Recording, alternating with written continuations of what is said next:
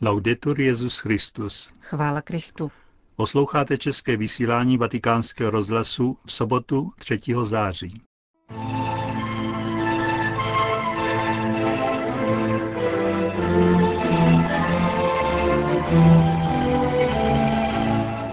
Svatý stolec dnes zveřejnil odpověď na irský raport o zneužívání mladistvých. O situaci katolické menšiny v Indii referují tamní biskupové. V Krakově se sešly řeholnice angažované ve združení Renáte proti využívání žen v sexuálním průmyslu. Od mikrofonu vás zdraví Johana Bronková a Josef Koláček.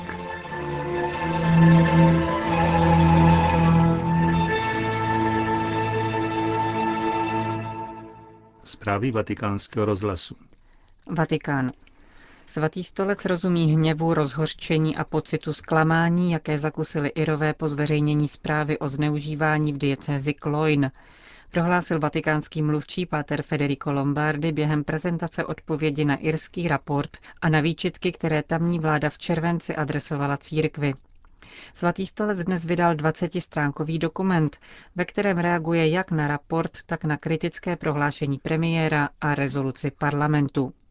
V první řadě s lítostí konstatuje, že v diecézi Kloin došlo k věcem, které se nikdy neměly stát.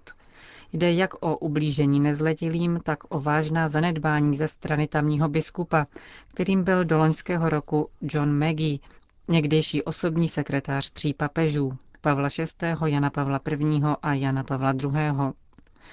V dokumentu dnes předaném irským reprezentantům svatý stolec přiznává, že biskup Maggie a jeho generální vikář Denis O'Gallaghan ignorovali normy vydané ve Vatikánu, irském episkopátu, ale i předpisy kanonického práva. Navzdory výrazům pochopení pro rozhořčení irského národa, Vatikán jednoznačně odmítá obvinění vyslovená na jeho adresu. Zdůrazňuje, že neexistuje sebe menší důkaz toho, že by se svatý stolec pokoušel znesnadňovat pátrání ve věci mravnostních skandálů v irské církvi.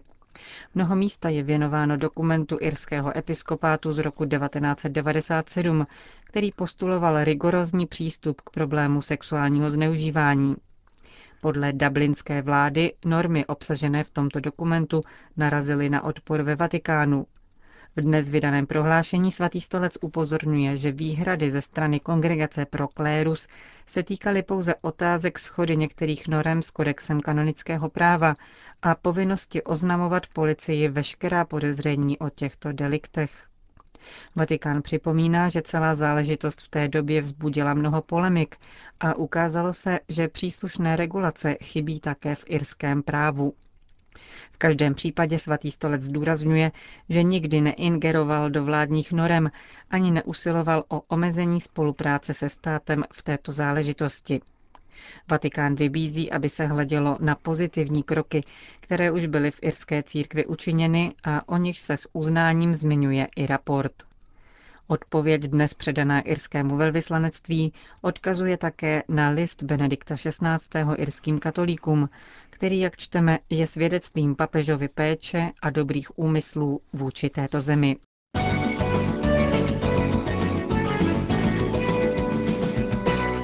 Vatikán. Svatý otec zaslal soustrasný telegram předsedovi České biskupské konference a arcibiskupovi ze Santiago de Chile, monsignoru Ricardo Ezatimu, v souvislosti s dnešním leteckým neštěstím, při němž přišlo o život 21 lidí.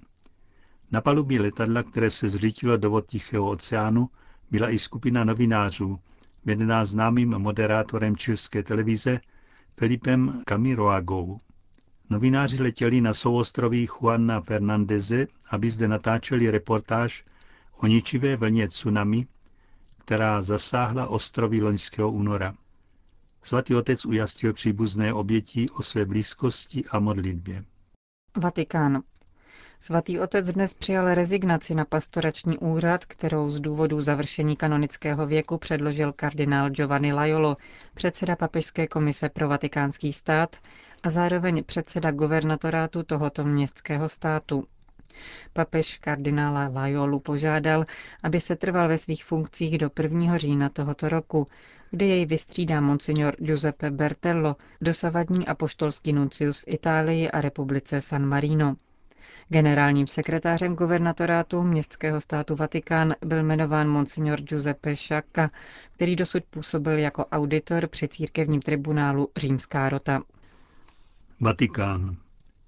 Sociální práva, včetně práva na práci, nemohou záviset na trhu nebo na situaci na burze, zdůraznil kardinál Tarcísio Vertone na fóru italských křesťanských odborových svazů. Takzvaná ACLI zasedá v těchto dnech v Castel Gandolfu a zabývá se otázkou hospodářské krize a mimořádných úsporných opatření navržených nedávno italskou vládou. Vatikánský státní sekretář přiznal, že svět práce jako první pociťuje negativní následky globalizace. V situaci krize církev nepředkládá hotová řešení, ale nabízí své sociální učení. Naposled bylo vyjádřeno v encyklice Caritas in Veritate.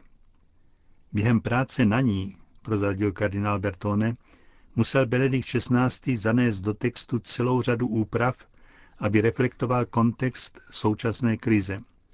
Kardinál státní sekretář poukázal na to, že před současným světem stojí úkol civilizování a demokratizaci hospodářství. Pod těmito termíny rozumí odmítnutí spekulačních praktik a zohlednění sociálních aspektů ekonomiky, uvedl kardinál Tarcísio Bertone na zasedání křesťanských odborů.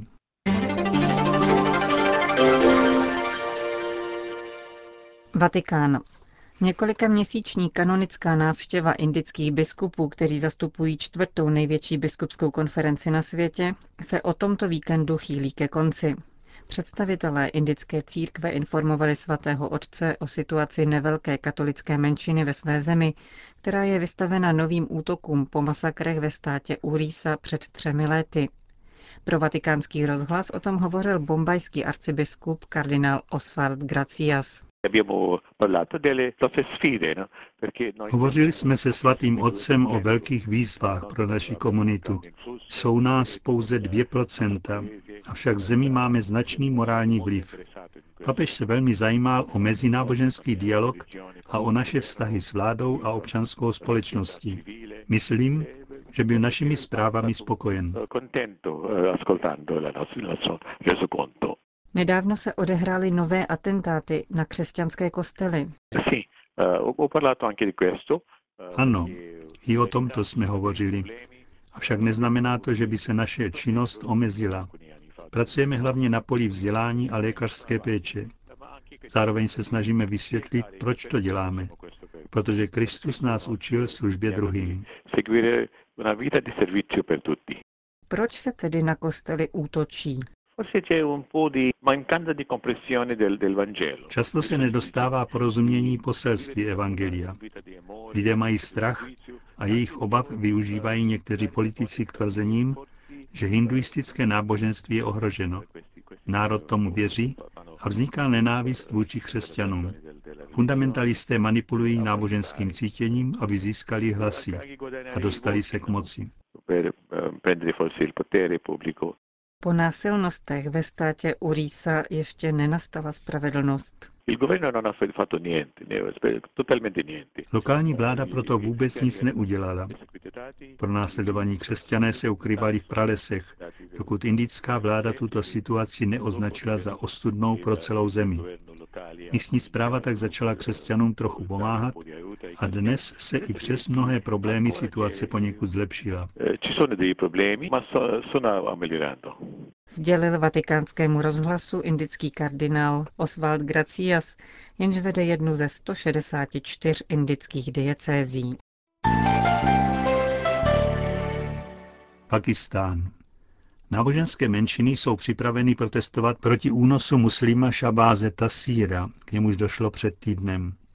Agentuře Fides to sdělil Paul Bhatti, zvláštní poradce pakistánského premiéra pro záležitosti náboženských menšin.